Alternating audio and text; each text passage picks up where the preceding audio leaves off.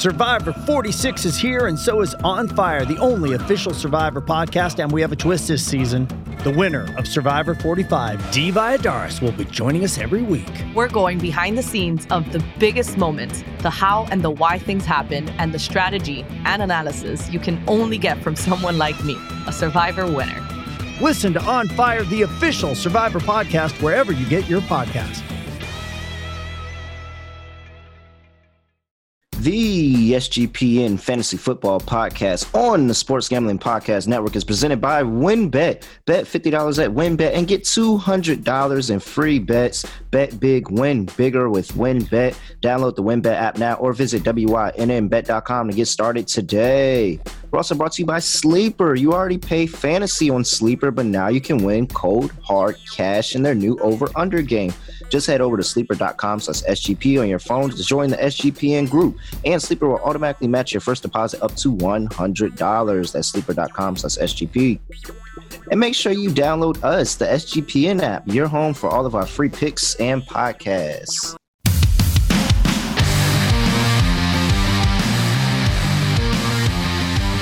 Yes, sir. We are back. We are back again for another episode of the S G P N Fantasy Football Podcast. You're hearing my voice, so you know it's an episode with me in it. I'm your guy, Villanelle, really real Terrell Furman Junior Got my guy with me, my co-host, my man, my myth, the legend, Scott Reichel. Scott, what's going on? Nothing much, just chilling. Uh, looking forward to some of the playoff games uh, tonight, both in the N B A and hockey. But we're here for something else because I believe we're talking about some fantasy football. Yes, we are. We're talking about fantasy football, and we're talking about bust, and we're talking about stashes. This is Dynasty episode, so we're going to talk about the guys you should be stashing in fantasy. Some people you should probably target in maybe rookie drafts, maybe your Dynasty startup drafts that you should go after, and some guys that you probably might want to leave alone because there's a potential for a big bust there going on and them just holding on to a roster spot for you. But before we talk about that, let's get into some news and try to figure out what's been going on. So the last time we talked, we talked about Deshaun Watson. The decision still hasn't been made on exactly what type of penalty he will be receiving, but it sounds like that they're hearing around the league is going to be three to four games. Well, there was also another person who came out, so you could add one to the total. Yeah, add another. So I think that brings the total to twenty-three. They they said they saw the H B O uh, documentary on Real Sports, and that made them want to come out. And so we'll see. We'll see what happens with Deshaun Watson. But it looks like he we knew he was getting a suspension, and it still determines on how long. But if it is what we talked about, and we did mention it a little bit, and if it is a four-game suspension and that's it, does Deshaun Watson skyrocket up your draft board now? Skyrocket's a bit of a stretch because you still are not exactly sure how long it's going to take him to get fully acclimated with the offense and how long it's going to take him to shake off some of the rust. He definitely goes up the boards, but I'm not going to tell you that he goes from like seventh round to third round. It's going to be nothing that crazy, but he might dr- he might dr- uh, jump maybe, I don't know, ten to twenty spots, somewhere in between. Probably around you. Mm-hmm. I because some people is going to reach. Some people are going to reach on him anyway for dynasty purposes, just because of the fact that he's going to be in Cleveland for an eternity now because of the contract. So people are going to take a shot with him anyway. I don't want to say they were going to punt this year, but mm-hmm. I'm sure most people who were going to take Watson already had a backup quarterback option in place, and Watson would be there. Ceiling booster, so to speak, mm-hmm. where you'd get him to turn your team from a playoff team to a title contender. So I think one fantasy team owner is going to maybe reach a little, a little bit earlier, but I would say maybe around. I don't think it'll be more than that. Okay. All right. Um, with... Well, what do you think? I, I, I think people are going to reach, and I think that's ultimately going to turn me off of them. I just think that he's going to go way higher than I would if he slides, and if I caught him sliding yeah. to a place where he probably should be drafted, then I would take a chance on Deshaun Watson because I like my opportunity with the first four weeks and, you know, plug and playing quarterbacks. But I, I can't I can't reach for him. I can't reach for him. Not and to potentially not have elite Deshaun Watson until what, maybe halfway through the season. Not to mention all the rust he might have to shake off. So yeah, so that could be a whole year. Like, he took a year off of, from football, so it might not just be a few weeks of rust. It might be a mm-hmm. whole season worth of rust. And you know, that's why it's just astonishing to me that the Browns' win total is so high, or and their chances to win the division is so high with, you know, a team like Baltimore in there. I'm not, I'm not picking them to win the division. Yeah, no, I'm all over Baltimore. Baltimore. That's actually one of my best bets, that Baltimore will win the A F C North. That but if I asked sh- you right now, would Cleveland finish ahead of Cincinnati? I would tell you no. No. I think that right now they're third, maybe last place in division. Yeah, I think that you can argue they're probably better than Pittsburgh, maybe by a nose. But once again, Pittsburgh's win total is significantly lower than Cleveland's. Mm-hmm. And yet we're grouping those two teams together. Pittsburgh's win total is one of my best bets. Seven and a half, that's one of my best bets. I'm saying either or. The point is that Cleveland's win total is a couple wins higher, and we think that yep. they're more comparable to Pittsburgh than any other team in the division. Yep. So I, I'm expecting Cleveland to underachieve once again.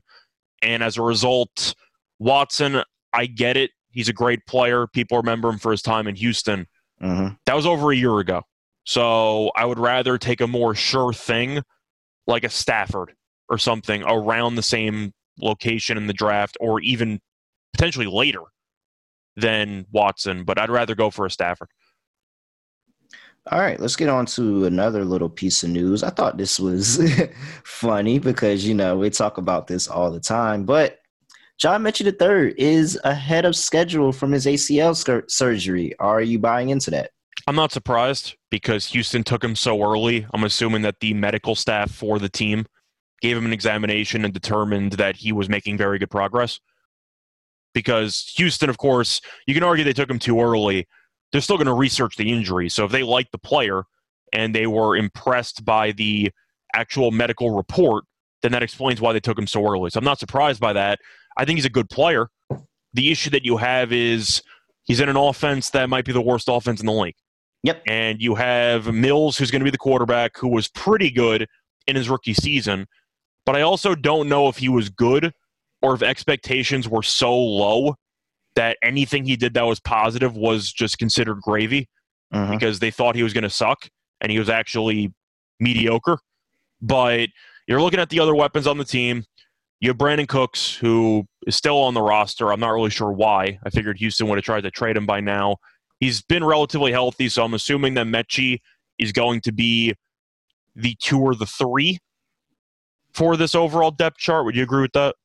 Yeah, I think uh, three is safe for right now because he's got a he, – he's not practicing. He's not doing O T As. He's not going to know that playbook. He's not going to come in and just jump, you know, multiple people that have been through training camp, been through all this stuff. Yeah, would you put him above or below like a Nico Collins?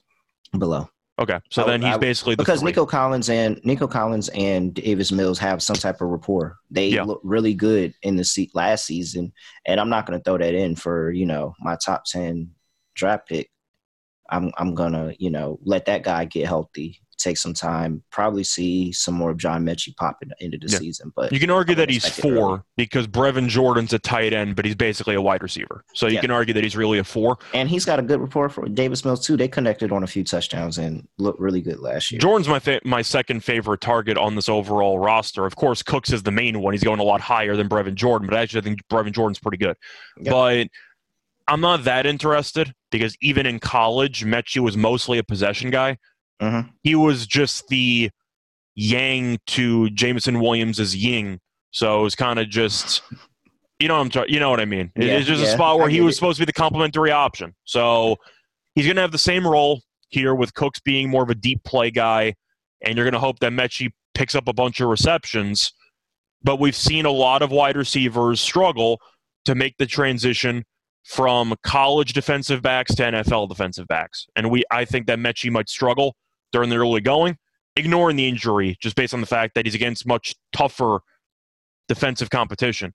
Because we know Bama has mm-hmm. dominated offensively for the last, I don't know, twenty years, mm-hmm. or for the last ten years, because they used to be a defensive-oriented team. But the point is, I don't know how much stock you can fully put into Metchie without knowing, A, how he's going to fare in the N F L as a third option on mm-hmm. arguably the worst offense in the league, uh-huh. and B, if it's going to take him some added time to adjust to life post-A C L injury. And even though he's progressing well, that doesn't mean that the confidence is fully going to be there with him coming in and out of his breaks. So I'm not interested. I'll keep an eye on him. I hope he does well in the future. But as for initial interest, it's pretty low. Yeah. You on the same page? You have anything you want to add? If I'm the only time I'm not touching him in redraft, I would I would not touch him in redraft. He's a no draft for me. I would touch him in Dynasty if I already had my wide receiver set for the next year or two. If I, I knew just don't know what your ceiling is. Like, yeah, like when do you I, think? I think his ceiling. I think his ceiling is going to be something similar to what Jaden Jalen Waddle did last year. A but I'm high saying possession guy. Okay. He, a lot of a really good P P R guy can get a lot of fantasy points. Going to be a little bit more of a gadget guy, and going to be uh, fun to watch and really pretty solid for a really solid wide receiver too for fantasy. But let's and say so, you're looking two, three years down the road though for Dynasty.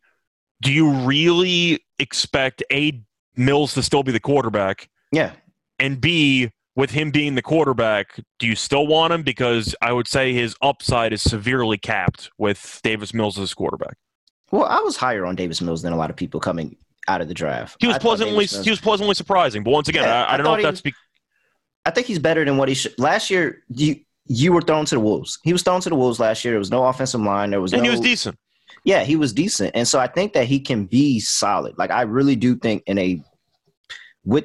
progression of that team, he could be solid. Now, are the Houston Texans going to make that positive regression?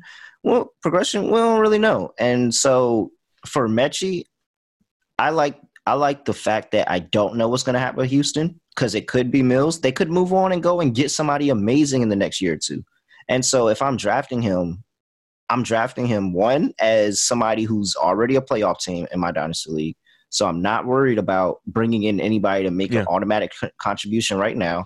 Is somebody he's somebody that I'm like, all right, I'll take a shot on him, and I think that he could be worth something in a year or two, and he's going to be more of a stash, and probably should talk about him a little bit in later, but he's not in one of my groups for this episode. But he's somebody that I would think of stashing and just see see what happens. And if it doesn't work out, then hey, it didn't work out. I'm still a really good team, but I'm not drafting him if I need something to play in right now. Like if I need contribution this year, I'm definitely not drafting him. Yeah, so I feel like we're on the same page from that perspective, but that's kind of why I am leaning towards staying away from him. Mm-hmm. You need a lot of qualifiers on your actual team to consider taking him. And when I say that, the qualifiers are you already have enough wide receiver depth that you don't need him immediately, and you're already a playoff team. Basically, if your team's really good, you can take a flyer. Yeah. But if your yeah. team's not, then there's other options with more immediate upside. In my very opinion. Much so. I agree. Very much so. All right. Before we get into our stashes and our buzz, let's talk about WinBet's bet fifty dollars, win two hundred dollars promotion where a fifty dollars bet qualifies you for two hundred dollars in free bets. Plus, check this. If you bet five hundred dollars or more on the sports or casino with WinBet before July thirty-first, twenty twenty-one, you can be entered to win the ultimate fantasy football draft experience at Encore Beach Club. It's a two-night stay at Wynn Resorts. And for you and your entire league, for you and the entire league, it is a two-night stay. Multiple entries allowed. And if a patron wagers one thousand dollars on sports, you're eligible for two entries. So if you do five hundred here, five hundred there, you get two entries into this contest for you and your league to go draft at Wynn Encore Beach Club. Look. It's so much to choose from WinBet. All you have to do is download the WinBet app now or visit W Y N N bet dot com to get started today. Offer subject to change, terms and conditions at win bet dot com. Must be twenty-one or older and present in the state where playthrough WinBet is available. If you or someone you know has a gambling problem, call one eight hundred, five two two, four seven zero zero. And now we're on to Sleeper, the fastest growing fantasy platform with millions and millions of players. We use Sleeper here for Dynasty Leagues, rookie mock drafts. All this stuff is really, really great fantasy tool. But you can also use Sleeper to play their new over-under game. It's so easy. Let's just take the N B A Finals, for example. Draymond Green, you can bet Draymond Green's points or you can bet his rebounds. And you can go say, hey, we'll pick over or under in the contest. So you could just pick Draymond Green, pick his points, and pick over or under in the contest. And then, boom, you can get multiple players just like that, two times to twenty times the amount of money that you could earn. Just like that. You could do three, four. Sean just put five in there, and five is going to get him ten times the amount he put in. That is insane. So this is what you do. Head over to sleeper.com slash SGP, and you can join our S G P N group. We have a chat room where you can talk with us. You can see what plays we did. And at the top of the button, you can just copy all our picks and just tell us, and we can all ride this out together. Or you can put your own picks, and you can try to beat us and make more money than we can. So you can do all of that on Sleeper. Terms and conditions apply. See Sleeper's terms of use for details. Make sure you go to sleeper.com slash SGP for a one hundred percent deposit match up to one hundred dollars, and to join our S G P N group so that you can come in there and play with us. Sleeper.com slash SGP, one hundred dollars deposit, first deposit match. All right, Scott. Let's start with our dynasty stashes for this episode. I'm going to let you go so go first, sir. What is one player? So we're doing three each, three stashes, three busts. We'll start with the stashes. Who is one player that in a dynasty startup, or maybe even a rookie draft, that you're saying, hey, I got to hold on to this guy. He may not, you know, be anything right now, but I'm drafting this guy with the intention of holding him because he's going to be good. So I'm going to go with a guy who was actually really good two years ago and then got injured last year. I decided to not go for a rookie just uh-huh. to be a little bit different. Uh-huh. I'm going to go to Green Bay, and I'm going to take Robert Tonyan. And I'm looking at what happened last year. Of course, he ended up suffering that A C L injury in, well, the early portion of the season. But if you look at what Green Bay has really done with him in the lineup, he's a red zone monster. And he had eleven touchdowns in twenty twenty, along with about five hundred ninety yards. Last year, he played in eight games. He had two touchdowns. He's having a bit of a down year. But I'm looking at what Green Bay did during the offseason and the weapons that they have, or the lack thereof. Uh, the cupboard is pretty bare. They don't have really anything. They lost Davante Adams. Of course, they ended up losing really just a bunch of pieces. I mean, you look at the receiver depth chart, it's not pretty. And I'm trying to figure out a position that's pretty top-heavy, where a lot of the mediocre flyer options aren't great or don't have much upside. And tight end, of course, is the main position that jumps off the page, because you usually have about three, four guys that you feel really confident in, and then everyone else falls off a cliff. And we've seen uh-huh. Tonyan be a top ten, even a borderline top five guy, with Aaron Rodgers throwing him the ball a lot. And since they already have a history of success with each other, and the fact that with Adams being gone, a bunch of red zone uh, targets just opened up in that offense, Tonyan should be back by week one.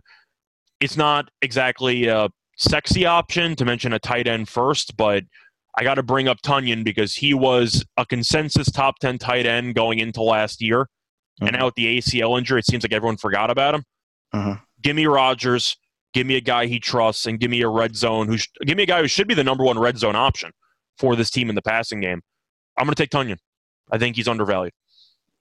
No, I love it. I love it. I think that, and, you know, with Aaron Rodgers and so much, everything changing around him, one thing is for certain is that they he still has Aaron Jones, he still has Robert Tonyan, and those two guys he knows he can trust. Everybody else, whether they pop or whether or not, when you talk about Watson, you talk about, you know, somebody I'm going to talk about a little bit later, and you, you don't know if they're going to pop or not. But yeah. he knows, he trusts those two guys, and so I think that's safe as long as you got Aaron Rodgers as your quarterback. Like, Scantling's not there either. Lazard, we know, gets injured basically every year. Mm-hmm. And I know you're high on Watson as a wide receiver, who they ended up drafting. I still want to wait and see how long it takes him to fully adjust to life in the N F L. But when it comes to red zone targets, it's Tonyan's got to be it's, on I mean, a, it's Tonyan. Yeah, it's Tonyan, and so. it's, it's Jones. That's really yeah. – So the point is for, for tight ends, you're looking for worst-case scenario touchdown upside and as a potential savior, and he's got mm-hmm. it. So give me Tonyan. Wherever he's going in most drafts, I'm assuming it's way, way too low. And anytime you have Rodgers, of course, you know he's going to get his. So I'll take Tonyan. Yep. All right. I like it. Let's move on to my number one. Well, it may not be number one, but one of my stashes, and it's actually the guy that I like the most, and it's David Bell in the Cleveland Browns. He's currently going as the wide receiver ten right now in rookie drafts. And I know people are like, David Bell, we know about him. Like, this isn't a guy that's deep, deep down in the depth chart or anything like that. But I'm saying he's a stash because, look, he's he's wide receiver ten. I don't think he should be wide receiver ten in rookie drafts right now. I think that – and I think that if you're doing a dynasty startup, I, this is a rookie wide receiver that I'm targeting because – David Bell, we've seen, we've seen the talent. We know he's a talented guy. We've seen it at Purdue. And when you look at the Cleveland Browns and what they're giving up, they've they've lost over forty-nine point five percent of their air yards from last year. And what's that, forty-six point six percent of the target share is gone. And now you bring in Amari Cooper, who you're going to have, what, maybe four good games if he doesn't get hurt. Yeah, yeah, if he doesn't get hurt. And after that, Donovan Peoples-Jones, who we know just really stretches the field. He's not really like a possession wide receiver or anything like that. And so if you're telling me that I have Deshaun Watson locked in on a long-term deal, regardless of what happens this year, if it even works out for the Browns this year, next year, and years on, David Bell's going to start to be the guy. Amari Cooper's not the long-term answer here, people. He's really not. And so – if I'm telling me I'm, I get to grow with David Bell and he's the wide receiver ten, like there's – I love George Pickens. I'm taking him over George Pickens. I'm probably even taking him over Christian Watson, and that's a guy that I really like. Like I really like Christian Watson. I'm probably taking David Bell over Christian Watson. I might be taking him over Skyy Moore because I don't know what's going to happen with that Kansas City offense. I don't know what – like they have – they're so deep at wide receiver. I don't know what's going to become of Skyy Moore. He could just turn around and become another Mecole Hardman. And so – yeah, David Bell has the talent. He has the size. He has everything that I'm looking for. And he's the tenth wide receiver going off in rookie drafts and way lower than that in your dynasty startup drafts. Give me some David Bell. I think David Bell is going to be really good. And I'm basically chopping his first year up as a redshirt year because I don't think that he's going to get some burn and it's going to be a learning opportunity for him. But the question mark at Q B for the beginning part of the season, because it's probably going to be Jacoby Brissett. I could just can't see Baker Mayfield being on the roster or even playing if he is on the roster. And then you're waiting for Deshaun Watson to come back. I just don't think that the Browns are going to put it together this year. So if you get something out of him this year, then cool, congrats. But I'm looking for year two, year three. I think David Bell is going to eventually cross that wide receiver one echelon very soon in fantasy. So yes, he is a guy I'm absolutely targeting, and I have with the intention of stashing him for the future because I think he's going to be really, really good with Deshaun Watson in the future. Yeah. The thing you got to look at is the fact that with Watson being the number one option, the fact that they do have a lot of salary cap space being tied up to other positions, they're going to need somebody who's going to put up numbers with Deshaun Watson. And Bell, we've seen have a lot of upside. He was very good at Purdue. I do think Bell's going to be a very solid player in the N F L.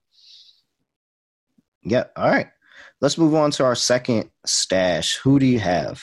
So for this one, it's actually a player you just mentioned that you actually have below David Bell, but I like the spot. It's going to be Skyy Moore. Mm-hmm. And I have to bring up the fact that, first of all, he's with Mahomes, so of course that's going to raise his ceiling no matter what. But you look at what Kansas City has done to this receiving core. They ended up losing Tyreek Hill, and they tried to replace him via piecemeal. They picked up uh, Valdes-Scantling. They picked up Juju Smith-Schuster. They still have Hardman. The issue is you look at the overall contracts on the roster, and Mecole Hardman has one year left on his deal, mm-hmm. and Juju Smith-Schuster signed a one-year deal. So Schuster's an experiment. We'll see what happens there. Maybe he works out. Maybe he doesn't. We haven't seen him play in basically a year because he got injured in basically week one of the N F L season last year, or at least yep. the first month. Yep. I'm assuming Hardman's going to be let go. He's underachieved every year he's been there. I don't think Kansas City's going to bring him back. Do you? No. So I, I, I we're we're going to talk about Juju later, and oh, okay, and uh, you know, but wait, but in terms of Juju and Mecole Hardman, I don't know what their I don't know what their status with the team is. Juju maybe if he has a good year. I just think Hardman's done. I think the front office has given him every chance to succeed, and he's failed every time. Mm-hmm. So I don't think he's coming back. But the point is, when you end up picking up a wide receiver. Or they picked up two, but one of them's a free agent at the end of the year, and Hardman's probably gone. That means that you might be looking at Skyy Moore competing with Valdes-Scantling next year for the number one wide receiver spot. Now, of course, Kansas City might end up picking up somebody else. Uh, yeah, I can't predict what they're going to do there. But the fact that two of the guys in that room who have seniority over him might be gone next year, and that he's, and he still has Patrick Mahomes for the next couple of years, I do think is a huge boost. I'm looking at Skyy Moore. I didn't want to pick one of the top, top receivers that everyone's going to be targeting. But Skyy Moore with Mahomes, with a lot of flexibility in the depth chart for the upcoming years, I think is very attractive. Uh-huh. I'm going to go with Skyy Moore because I do think that he should become a solid piece in this offense. Maybe not this year, but for the next couple of years in the future. Yeah, very much so. I, and I think he's good, you know. Uh, I think that there's opportunity. The fact that he was drafted and where he was is yeah. already, you know, says enough. And he's going to contract get, sold. Me, I think he's going to get the beyond. same opportunity that Mecole Hardman got, and Mecole yeah. Hardman didn't do enough with his opportunity, you know, thus far. It just didn't work out. It's not, you know, a testament on whether he's a good receiver or not. It just didn't work out with Kansas City, or doesn't seem to be working out with Kansas City. He still has one more year to try to make make it do what it do. But Skyy Moore is going to get all that opportunity that Mecole Hardman got, and if he takes it and flourishes, he's going to be really good. So, and once I, I again, like you're t- you're talking about him getting the same opportunities Mecole Hardman got. Hardman's still on the team. Yep. Kansas City fans haven't wanted him on the team for several years. So the point is Kansas City has shown – I don't think they boy, wanted him anymore when they figured out that Tyreek Hill wasn't getting suspended. yeah, p- pretty much. But the point is is that even with some underwhelming overall stats, the fact that Hardman's still there shows that the franchise has a lot of loyalty yep. towards some of the younger receivers, mm-hmm. which should give more ample opportunities to make a statement. Yeah, absolutely. I agree. All right, let's move on to my next, and it's actually a tight end, and yes, it's a guy that's probably going a little bit higher in some of these uh, rookie drafts, definitely not in dynasty startup drafts, but it's Trey McBride, and I feel like I said this when we were doing our rookie mock draft.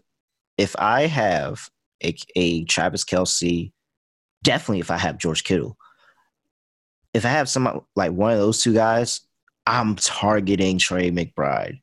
Because by the time those guys completely fall off, Trey McBride should be picking up his stride and taking over as one of the top tight ends in fantasy. This guy is an absolute freak of nature at four, at six foot four, two hundred forty-six pounds. This guy is huge. He had an amazing time at Colorado State. I think he was actually like one of the like first unanimous All-Americans for Colorado State, at least at tight end, maybe of all positions, but I know at least at tight end, he was like one of the first unanimous All-Americans for them. And it, it it says a lot. Like when you just watch him, he it's like watching a highlight reel. He can catch the ball. You just throw the ball up to him, and no matter where it's at, he can go get it. He can manipulate his body. He can turn. He can do all this stuff, and he can catch the ball and not afraid of, you know, taking a hit or giving hits. Like this is a physical, he's a physical tight end. And so when you look at his um, seasons at Colorado State, he came out with, you know, two seasons of thirty-six point six and thirty-eight percent of his team's reception. So he gets a lot of work. He's used to the workload. And the only thing that's holding him back is that they, some reason, really like Zach Ertz. Like the Cardinals really like Zach Ertz. They gave Zach Ertz a new deal. And that's really the only thing that's sitting there and saying, wow, I'm questioning Trey McBride. But that's not enough for me because you, I've seen people go out there and get deals. Matt Flynn got a deal, a huge deal from the Seahawks. And then Russell Wilson started the year, and so Russell Wilson went on to win a Super Bowl for them. So I'm not really – I don't really care about the N F L and who they sign to a major deal. Talent is going to win out at all times, and I think Trey McBride has the talent. And so am I saying that it's going to happen this year? No, but w- if it happened next year, if they're trying to move on from Zach Ertz, if they cut Zach Ertz in the future, if they say that, no, we're going full ahead with this kid, if he even gets partial workload this year and looks great, it's not going to be confusing to me. I think Trey McBride is going to be great. I think he's going to be one of the next Travis Kelce and George Kittle like tight ends. And yes, rookie tight ends are a concern, but th- that's why you're stashing him. This is why you're putting him maybe in a taxi squad. This is why you're you're holding on to guys like this because they will pop during some time, and dynasty is about the long haul. It's not all about what's in front of you. So yes, give me some Trey McBride. He's one of the guys that I, again, if I'm a good team, if I'm a playoff team, I'm not really doing this more of if I'm, you know, one of the worst teams in the league. And even if I am one of the worst teams, if I feel like that I can get some value later in the draft and my tight end spot is solidified and I want to set myself up for the future, yes, Trey McBride is one of those guys I absolutely want. Yeah, for me, I see McBride being a surefire top ten fantasy tight end for the next decade or so once he gets the starting job. So that's how I look at him. Yeah, he's really good. He's really, really good. That's, you know, that's one of my favorite tight ends in this draft. And, you know, upside, I think he has a higher – we talk about Kyle Pitts and how much we love Kyle Pitts. Like, people love Kyle Pitts last year. I think his upside is way higher than Kyle Pitts. Yeah, I, I, I agree. I think that he's definitely going to be in a solid spot for success. So I'm also going to be investing pretty heavily in McBride. I see him, whether it's redraft or not, being my tight end in, I'd say, two years' time. So yeah. If you want to invest in him now, I do think that's definitely a solid option. And the best thing about him being a tight end is that even let worst case scenario, this Kyler thing doesn't work out with the Cardinals, because we hear the rumblings, you know, they say, oh, he's not at O T As. He's not blah, blah, blah, blah, blah, blah, blah, blah. All this stuff that nobody really cares about. But, you know, a lot of people try to make something that's really out of nothing. Let's say that they're all actually right. And Kyler is fed up. He's done. He doesn't want to be an Arizona Cardinal anymore. Even if you come in and you give me some backup quarterback or some rookie quarterback, or tight ends are always going to have value with those guys. Mm. Always, as the safety blanket, as somebody that you can trust and go for. So I, I like them for the long haul. The quarterback situation doesn't scare me at all, if there even is a quote-unquote quarterback situation. So, all right, who's your third guy? So this one, I throw out a name, but it's more representative of a group. It's going to be Baltimore's receivers. You can pick whichever one you like the most, but I'm going with Tylan Wallace, who mm. I'm a big fan of. Now, okay. I know that he is technically right now the number four receiver on the depth chart, but you look at who's in front of him. You have Proche, you have DuVernay, and you have Bateman. And Bateman has been a pretty interesting prospect up to this point, because it seemed like Baltimore took their time with him and then just yep. refused to fully unleash him. And I'm yep. not sure why. You get that same vibe last year? I did. Uh, once he got back from in- injury, they were very careful with him. They were very, very careful with him. So if you want to, by the way, you can throw Bateman in as a stash, but I'm going to go like deep, deep dive here for a stash. No, no, I like it. We're talking like we're talking like taxi squad type stuff. Yeah, like taxi squad type stash. Yeah. Wallace is a guy who I just think has more upside than DuVernay and Proche. And DuVernay is going to be a gadget guy. I get it. He's fast. He can do mm-hmm. he can do special team stuff for you. But we've seen him as a receiver. Does he run great routes? No. Does he have a lot of routes to choose from? No. He's a speedster. And Wallace, I watched a lot of at Oklahoma State. And he was one of the best wide receivers in the country. And the reason why he was a not-so-sought-after prospect was the A C L injury, which moved his career back. And as a result, he really was not much of a factor last year. But you lost, you lost Hollywood Brown, and Baltimore, surprisingly, did not really invest in another wide receiver in free agency. So mm-hmm. Baltimore looked at the current group that they have and said, this is good enough for us. And I know Baltimore wants to run the ball a lot. I get it. But the point is, somebody's going to need to step up and fill the void for Hollywood Brown's target share. And Bateman's going to be the obvious guess, but they still need a second guy. Mm-hmm. I don't think Proche is that guy. I don't think DuVernay is that guy. Wallace, I've seen put up big numbers in college, so I know that he's capable of embracing a bigger role. I think he's a pretty solid taxi squad option. I'm going to go with Wallace. All right. I Yeah, I, I think he's great. I think he's great. And he's one of my guys that I think will jump up that depth chart this season. I think he'll jump up this season. And the only the only thing that doesn't isn't going well for him is the fact of the passing workload in yeah. Baltimore. Mm-hmm. But they got to throw it sometimes. Yeah, they got to throw it sometimes. And Baltimore was the most unluckiest team with injury last year. And so, you know, if anything does happen to Bateman or anything like that, I think he definitely skyrockets and he gets a lot of attention at least some weeks. So, yeah, I definitely like Tylan Wallace.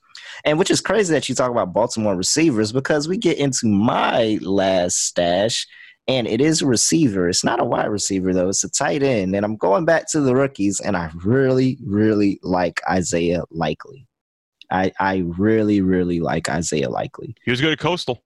Oh, he was great at Coastal. He was one of my favorite players to watch at Coastal. And when the Baltimore Ravens drafted him, because I was sitting there thinking, I'm like, oh, where should he go? Like, this is a good, this is a good tight prospect, end. Like, yeah. yeah, he's a very good prospect. I'm interested to see where he goes. I know he's not going to be one of those top guys drafted, but when he went to Baltimore, I was like, duh, that's perfect. That's it right there. Because he's not only is he a good receiver, he's a good blocking tight end. He doesn't get enough credit for that. He's a good blocking tight end. And so he's going to get on the field for a lot of those run sets, a lot of those R P O sets that Baltimore loves to run so much. And when he does, and when he gets the opportunity to catch the ball, he's going to be electric. He's going to be electric. And I'm just thinking about him lining up on the other side of Mark Andrews and these two tight end sets. And he's going to get the opportunity at the goal line. He's going to get opportunity to make plays. If anything happens to Mark Andrews, he's going to get the opportunity to play and have the chance to show out. And Baltimore showed us last year that they can deal with injuries and be able to bounce back from them. And so from what this offense does with the tight end position, Isaiah Likely is one of those guys that I think, oh, man, he he's going to be good. He's going to be good. I want him on my bench in the, in the case of anything happens to Mark Andrews. And as time goes on, if anything, like they move on from Andrews or he misses a season for any reason or anything like that, or it's just Isaiah Likely time, I think that he can be the next good tight end in Baltimore when we think about the history of Baltimore tight ends. So, yes, give me Isaiah, Isaiah Likely. I love Isaiah Likely. He is also one of my favorite stashes for this season. So I guess the one question I'd have for you, at what point do you believe that he would be a viable option to take over that starting tight end job? It would probably be... Once Andrews is gone? Yeah, it would have to be once Andrews. I just don't... I can't see a, a realm of possibility that Andrews is there. And yeah, neither can I. Going to Likely. It'd have to be Andrews is gone, and... That's a very good possibility because Lamar, at the end of this season, whether it's during the season or whether it's at the end of the season, and this is another part of the breakdown for Isaiah Likely that I don't think a lot of people are talking about because just people in the fantasy community don't think about contracts like that. At the end of, during the, at some point during this season or at the end of this season, Lamar Jackson is going to be the number one paid quarterback in the league. If he's not number one, he's going to be number three at worst. But the quarterback market keeps reshuffling itself. He's going to get paid, and he's going to get paid a bag. It may be somewhere to the tune of fifty million dollars. And that comes with the price. You don't get that. The cap space doesn't work like that. You don't just get to give people money willy-nilly. That's going to come with a price, and some people are going to get cuts. Why do you think Tyreek Hill didn't get the deal that he wanted in Kansas City? It's because Patrick Mahomes' contract finally kicked in, and they don't have that money to just be throwing around willy-nilly anymore, especially not at wide receivers.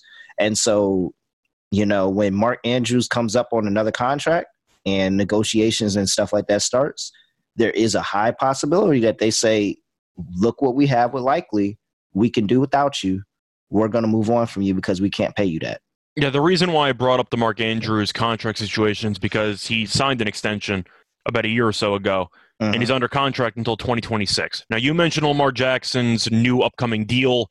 He's going to make a ton, and they're yes. going to have to make some tough choices. Yeah, and, and it, may be to trade, it may be to trade him off of that contract. They can, but I guess the one counterpoint I'd make, once again, I like Likely as a prospect. I think he's very good, but with Andrews being under contract until twenty twenty-six...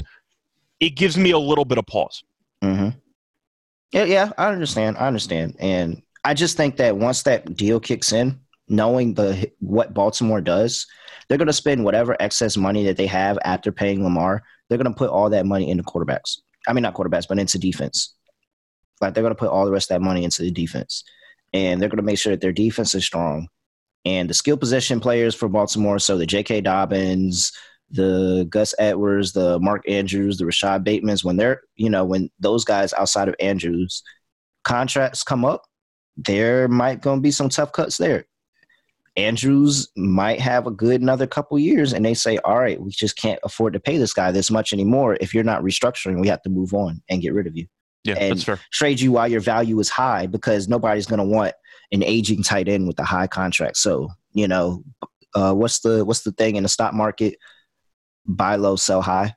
Yeah, that could very well be Mark Andrews. And with the talent of his Isaiah Likely, and the fact that I think he can still see the field somewhat and, you know, start building and possibly look like a decent tight end, you know, with Mark Andrews already out there, I'm willing to take the chance. I really like the player.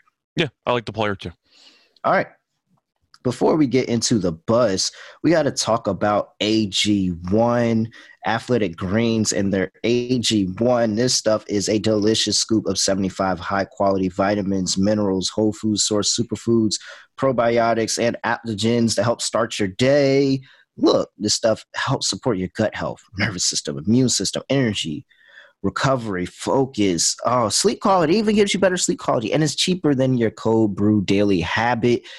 And Athletic Greens has over seven thousand five-star reviews. It's crazy. It's absolutely crazy. So this is what they're going to do for you. They're going to give you a year, a free year supply of immune-supporting vitamin D and five free travel packs with your first purchase. All you have to do is go to athletic greens dot com slash S G P. Again, that's athletic greens dot com slash S G P.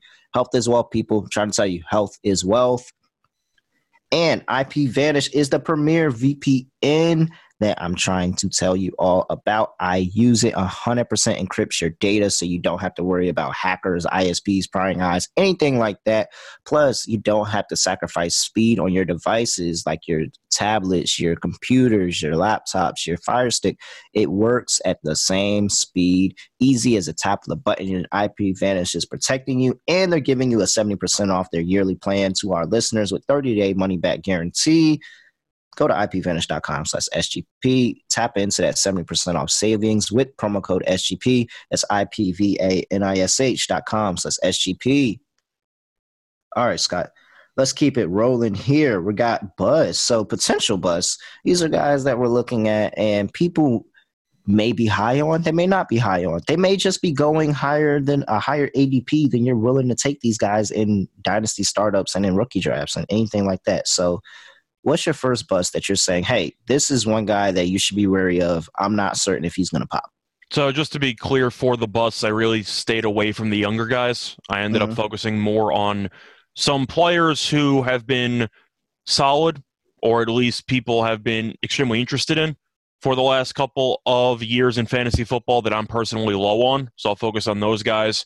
First one's going to be Cordarrelle Patterson for the Falcons, and after a career year last year, he seems to be jumping up several rounds compared to where it was last year. He was basically undrafted last year, and now he's somewhere in the middle rounds. I have a hard time trusting a guy who had a career year at age thirty. Now he's thirty-one, and you looked at what happened down the stretch. He fell off a cliff. He had less than seventy yards in each of the last five games, technically six games because he got injured in the New England matchup, so he actually did not play in one week. But the point is, I do believe that Patterson's a guy who was really just the product of being a versatile option in a very weak offense, and Atlanta force-fed him the ball. However, Patterson's had injury issues his entire career. You look at what Atlanta's done during the offseason. They ended up drafting Drake London, who's going to take away a decent amount of red zone touches from him. They also ended up bringing in Algier as a rookie running back. They signed Damian Williams. So they do have some backup running back options. Mm-hmm. So do I think Patterson's going to have the same amount of volume that he had last year? No, I don't think he's going to have two hundred plus touches. And at age thirty-one, people are expecting him to repeat what he did last year, especially with Mariota as the quarterback. I don't see it. I still think that he's a talented overall player, but I think last year was the ceiling. I expect more regression, not to mention the injuries that he's been known to have his entire career. I'm going to stay away from him, and I feel like you can find better options in the middle rounds, in my opinion. All right, yeah, I, I, I agree. I think I don't know. I think Cordarrelle Patterson may have like one year left in him, maybe. He might, but the yeah. point is he's projected yeah, to go where, yeah. like ninth round, eighth, ninth yeah, round. Yeah, I'm not, I'm not taking him that high at all. It's not. I, I, I just wasn't a, I wasn't a court. I just didn't think he was a. Last year shocked me. Last yeah, year shocked me. It shocked everybody. And so, does he repeat that? A lot. It's hard for a lot of people to repeat that success. And so, yeah, I one hundred percent agree with. But a lot of the success that he had was solely based on touchdowns because he yep. ended up having eleven total touchdowns and it really saved him at the end of the year because he really didn't get many yards. And mm-hmm. if you want to make the argument that he's going to be the red zone back, that might hypothetically be true. But once again, he's thirty-one. The injuries might catch up to him. It kind of did at the end of last year. It felt like he did most of his heavy lifting in terms of production in the beginning, middle portion mm-hmm. of the season. And really, the receptions fell off a cliff. He had less than three receptions in each of the last five games. So if he became pretty much just a running back with not much pass-catching upside at the end of the year, and now he's got Mariota, I'm not really interested. Yeah. And what for a dynasty, how much more – assuming that, let's just say he does perform decently this year, for dynasty purposes, how many years do you have left with him being your R B two? One? Mm-hmm. I'd rather go elsewhere for guys who might be more steady contributors for two, three years instead of one. Yeah, I agree. So I agree. All right, let's get to my first potential bust. I have – so I have Dameon Pierce written down as the name, but honestly, as I began to think about it more, it's really not conclusive to Pierce. It's just because yeah. I'm looking at Pierce's A D P in these rookie drafts, and he's going as the R B five. And here's my issue with that. And it's really not more of speaking to the player, but it's more of speaking to the spot. And when you get past the third round, these rook, the hit rate on these rookie running backs declines immensely, like immensely declines after the third round. Like, let's just listen, listen to some of the names of third round running backs, you know, for the past twenty or so years, just some of the names: Alvin Kamara, Kareem Hunt, David Johnson, Uh, David Montgomery, Duke Johnson, DeMarco Murray, Frank Gore. Uh, you had a season of Royce Freeman, Jamal Charles. Like there's there's a, there's already Kenyon Drake. Like there's there's a pretty solid little hit rate there, and James Conner even in that in that conversation. And when you get to the fourth round, the hit rate on these running backs drops to like some twenty percent of how many actually do good in the N F L. Like only some twenty percent of, of running backs drafted in the fourth round hit.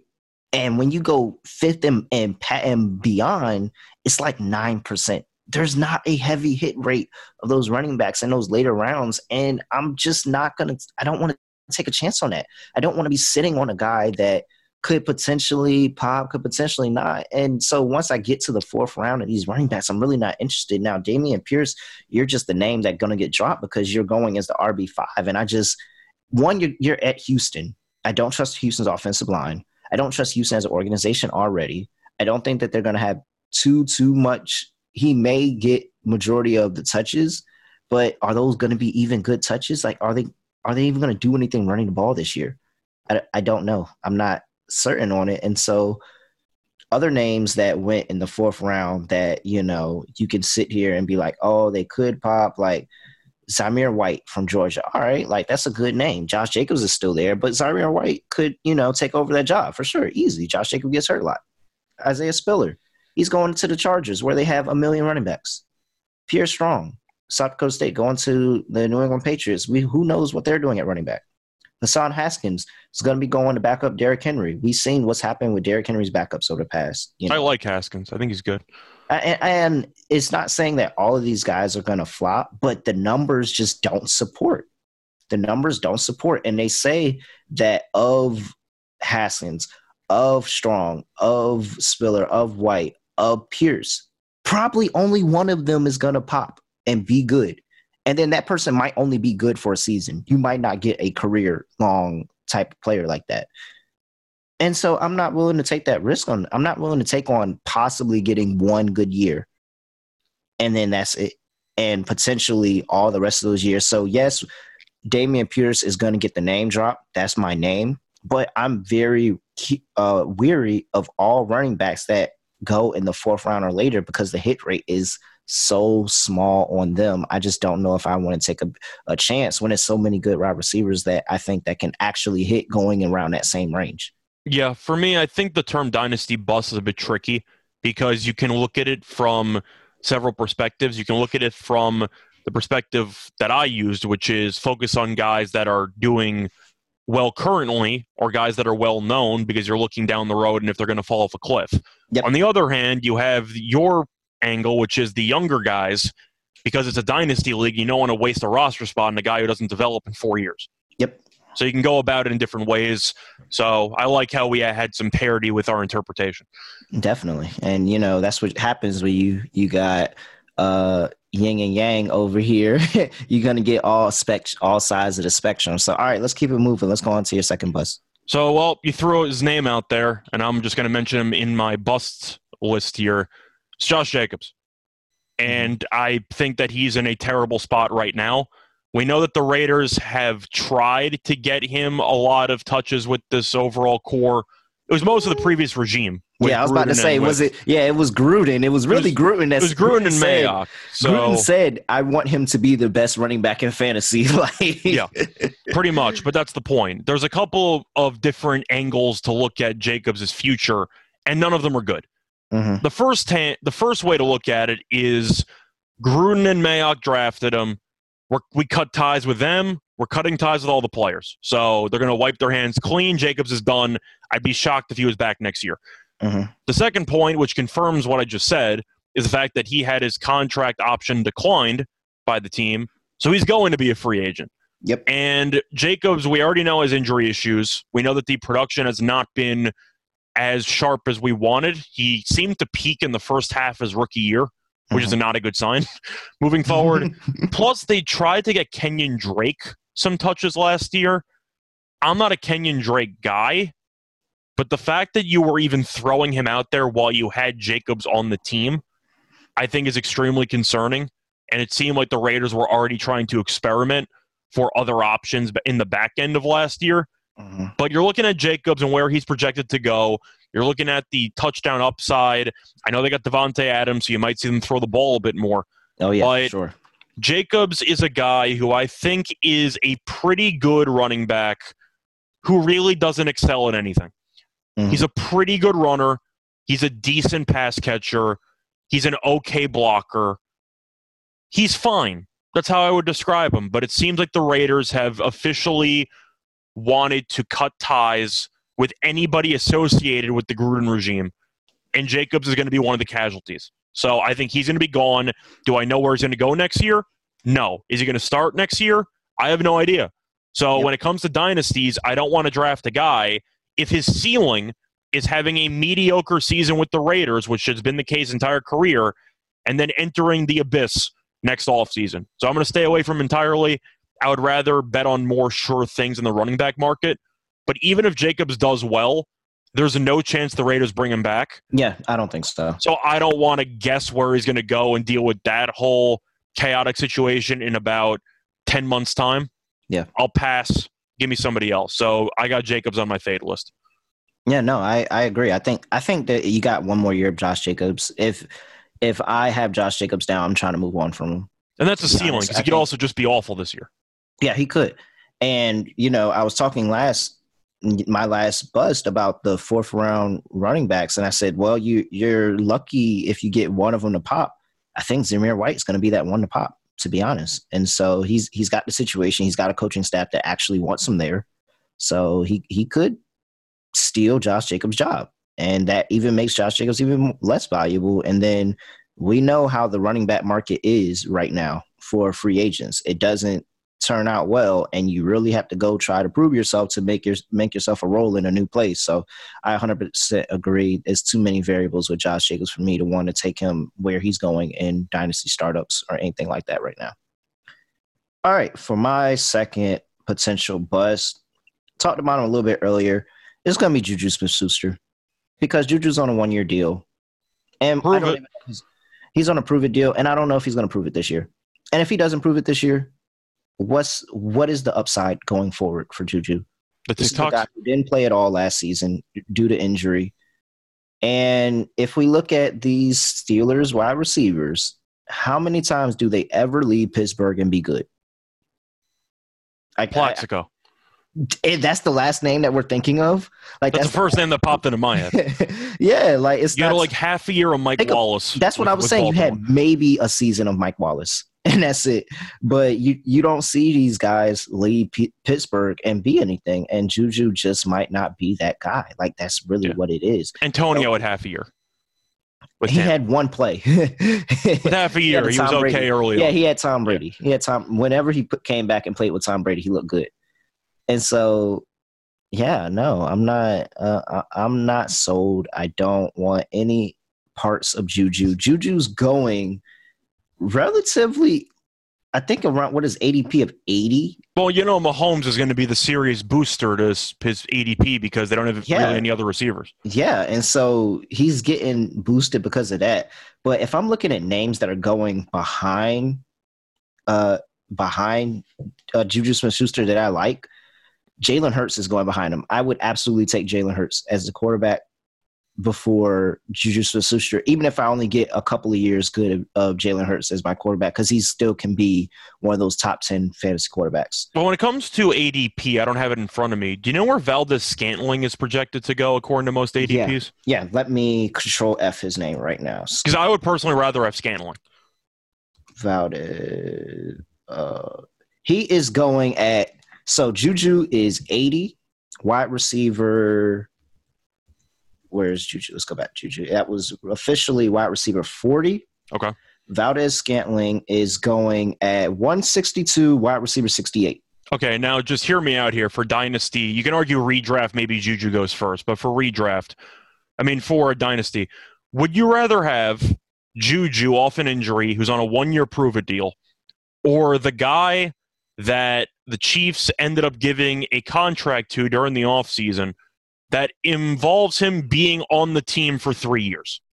I'm I'll take the, the three-year guy. Three guy. Year, I'm taking the three-year guy for sure. So, and the fact that Juju could be back with the team, could not be back with the team. Again, talking about names that are going behind him. Brandon Cooks. I'm taking Brandon Cooks over Juju. Brandon Cooks is going a couple spots. I'm taking Ju- Brandon Cooks and Dynasty over Juju because, one, Brandon Cooks has proven to me he, he can do it in a bad offense. Two, he's proven to me that no matter where he goes, he's going to be good.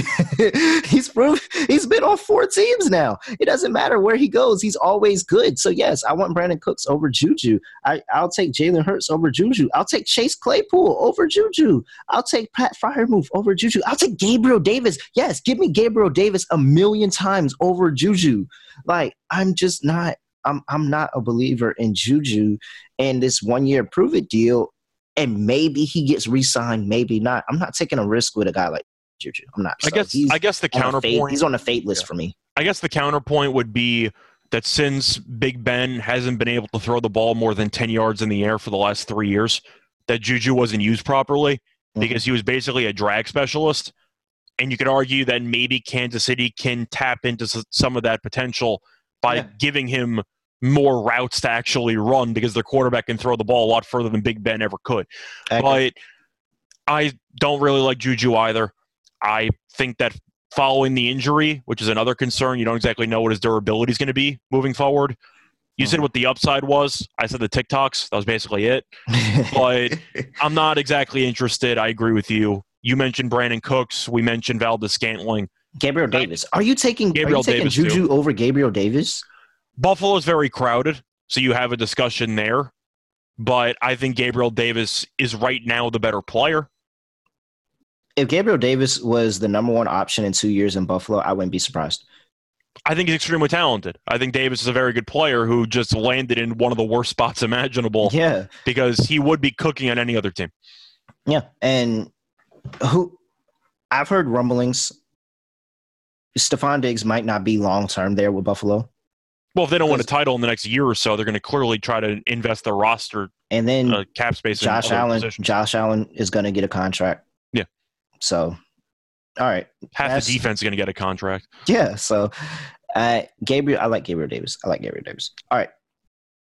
Let's go on to your last potential bust. Who do you have? So, for this one, it's a guy people are low on anyway, but he's young. He's mobile, and he's a quarterback.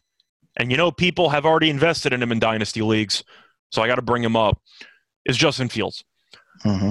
And Fields is a guy who I'm sure people who already have him feel miserable about it. But if you're talking about guys who can utilize the extremely rare rushing yards upside, mm-hmm. now, I don't mean guys who get you three hundred rushing yards. I mean guys who can push like seven hundred if the offense is built around him. And people drafted Justin Fields hoping he would potentially develop into pure ceiling Lamar Jackson's M V P year. A guy who would have a bunch of rushing yards, a decent amount of passing touchdowns, and could keep the turnovers relatively low. And this is not all on Justin Fields. I'm not going to fully blame him. A lot of it is situational. Chicago's got nothing. And they even lost Allen Robinson. They have no weapons on the entire team. On top of that, the only player who's really worth a damn on the offense is David Montgomery with a little bit of Cole Kmet in there if you want to go for tight ends. But they have no weapons. I think Mooney's okay. But we talked about how in previous podcasts, quarterbacks can struggle and become busts just because of the fact that they have no weapons and no offensive line. Yep. And everyone's going to blame the quarterback. I witnessed yep. it with the Jets, with Sam Darnold. Yep. Do I think Darnold's a good quarterback? No. But he was set up for failure. He was. Do I think Daniel Jones was set up for failure with the Giants? Of course. Very much so. They had no offensive line. He was getting killed every single every single game. So Justin Fields has no receivers and no offensive line. And if you want to talk about what the ceiling or the expectations are for Chicago, they're a basement team. They're in the middle of a rebuild. So would I want to invest in a young quarterback with rushing upside because of the fact that he can blossom into something? No, because it's very tough to grow as a tree if you have no sunlight. And right now he's got no sunlight. Ooh. So I'm staying away. Ooh, Skyy, you dropped a bag on that one. Hey, not you dropped a bag on that one. Oh, man. Look. Woo, that was fire. All right, look. So I want to send out an open letter to Justin Fields. Dear Justin Fields. So, you know, maybe it's not your fault. Goodwill Hunting. It's not your fault. Yeah, we'll probably get the Clips team to cut this out and send this out so Justin can hear it. But dear Justin Fields, I promise you it's not your fault. And I feel so bad for you because whether people believe the talent is there, and there obviously somebody did because they drafted you that high. The new regime obviously doesn't care about you. No, not and they, at all. They're ready to move on because they they let your best weapons go away, and they didn't give you anything. They didn't even give you an offensive line. I, I, I can't even sit here and think about what they did in their draft that benefited Justin Fields at all. He's going to get killed. I mean, there's no way around it. And so while, Justin, while I can't trust you in fantasy, I hope you have, you through all the bullshit, you have an amazing season. I really do. I really hope you have a good season. It doesn't look good at all. It don't look good for you at all. I hope your health stays intact, and I hope that you get another opportunity outside of Chicago because as we saw with the late Dwayne Haskins, when an organization doesn't Forget about Haskins, Trubisky. Trubisky I mean, too, like yeah. just same franchise. They just yeah, don't help. They don't so, yeah. help quarterbacks at all. When they, when they, when the franchise doesn't want you, when the new regime doesn't want you, I just say Haskins because it it was so publicized. Yeah. When the new reg- mm-hmm. regime doesn't want you, it's really slow for you, and then everybody blames you. And I really don't think it's Justin Fields. Justin Fields has shown me flashes, but we always said that Justin Fields needed to be developed a little bit more and he could be really good. And it doesn't seem like anybody cares about his development. They're just like, all right, well, he's just going to sit there and take and get brutalized for a whole season while we get a higher draft pick and go get the guy we want. So I feel so bad for Justin Fields. I'm really yeah. sorry that you had to deal with this. And I hope that if it doesn't work out in Chicago, you get another opportunity, but that this sucks. This really sucks for him. Now, most people, if you're doing the startup for a dynasty league, aren't going to be taking him immediately. But you know everyone is blinded by rushing yard upside when it comes to quarterbacks. And I feel like people might reach on him. They might end up taking him. Or even if you have him in your active dynasty league, it might be time to pull the ripcord. Yeah. Because I think we would agree he's not going, or he's most likely not going to amount to anything yeah. until there's a change in scenery. changing scenery, or you just you hope in a prayer. That's what I'm saying. So if you're talking about which quarterbacks are young quarterbacks, I would rather invest in moving forward that might take a couple of years to develop. I would much I could name a couple a that I'd rather Ritter. have. Desmond Ritter, I would much rather have Desmond Ritter on my team than Justin Fields. Ritter, you can make an argument for you can make an argument for Willis. Yeah. I mean, I'd rather have Kenny Pickett. Yeah, absolutely. Oh, definitely. Definitely Pickett. Like, Pickett is a no-brainer, but... That's what I'm saying. So you can talk about some rookies, least, some other options. At least R- Willis and Ritter, at where they got taken, tells me that the team actually wants them there. Yeah. I don't think that Ryan Pace and the Bears organization wants Justin Fields there. All right. Time for my last guy, and we talked about him a little bit earlier. I alluded that I was going to talk about somebody else from the Packers organization here, and it's Allen Lazard, because the Packers have just opened up a substantial amount of targets, and everybody thinks because Allen Lazard goes and has Thanksgiving dinner with Aaron Rodgers that he's going to just turn out, turn around and be the guy, and he's not. It's okay, guys. We can admit it. Allen Lazard has had a from a twelve to fifteen percent target share for the past three years. That is his role. That is all he's going to be for the Packers. Davante Adams leaving is not opening up a larger role for him. It is time for you to get your head out your ass and realize that. It, it is not happening for Allen Lazard. Them drafting Christian Watson, where they did, show, is another reinforcement that is not happening for Allen Lazard. It's not. He's going to be one of those guys with a twelve to fifteen percent target share for the over the course of the season. He's gonna he's gonna be very spotty. He's gonna be there if Aaron Rodgers needs him, wants him, if he's healthy. That's another issue. He may not even be healthy all, at all this time. He's just the guy that Aaron Rodgers likes to have in the wide receiver room, in the locker room. That's it. He's not gonna he's not gonna amount to much of anything. I don't think he's gonna amount to much of anything at all. And the thought that oh, all these targets opened up for the Green Bay Packers. It doesn't mean it's going to Lazard.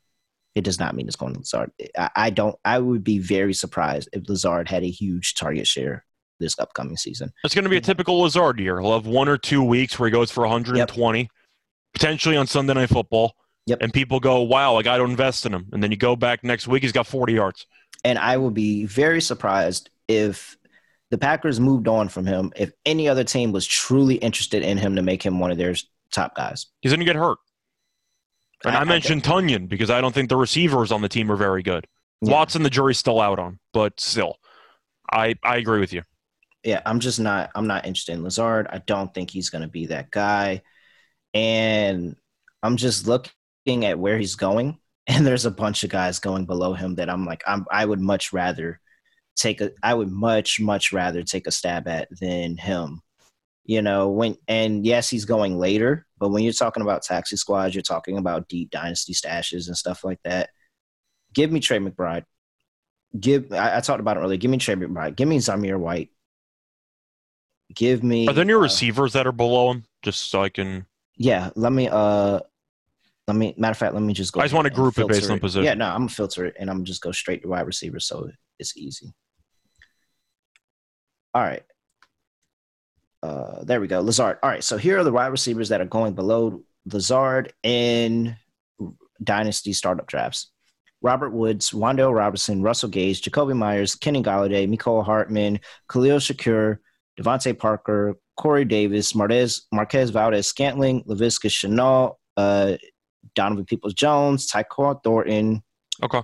Couple of guys, though, that I'd rather yeah. have over Lazard. It is. It is. It's a couple of guys. And we can go even, you know, even deeper and talk about Jarvis Landry. Yeah. Uh, talk about, a, uh, well, I wouldn't say Will Fuller, but, you know, uh, Nico Collins I would be interested in. Like, I'm just, I know what I'm getting out of Lazard. I would much rather take the upside of any of these guys that I listed over knowing for a fact what I'm getting from Allen Lazard. It's the same logic for why you were selling short on, on Juju. It's because people have the expectations that just because you have an elite quarterback, you're automatically going to produce. And we've seen Lazard in the past with Rodgers have flashes, but it's for about two out of seventeen weeks or two out of eighteen weeks now. So I'm not interested in Lazard either. I am curious, though, since you have the list in front of you, do you know where Justin Fields is going for redraft court for uh, dynasty quarterbacks? Justin Fields is he's. Because I said going, that he was a bust, but I, he's probably he, he, slow anyway. He's but. actually going like one or two spots overall, right behind Allen Lazard. I just saw his name. Okay. Let me go ahead and go back to the overall list and tell you exactly what his numbers are. It's going to be low, but I'm still lower yeah, on no. him than most people. No, he's Q B fifteen. Still, okay, that's, that's that's just way too high. I mean, that, that that's Q B, crazy. He's Q B fifteen, and he's going about one thirty. Some just overall names that are – wow, this is insane.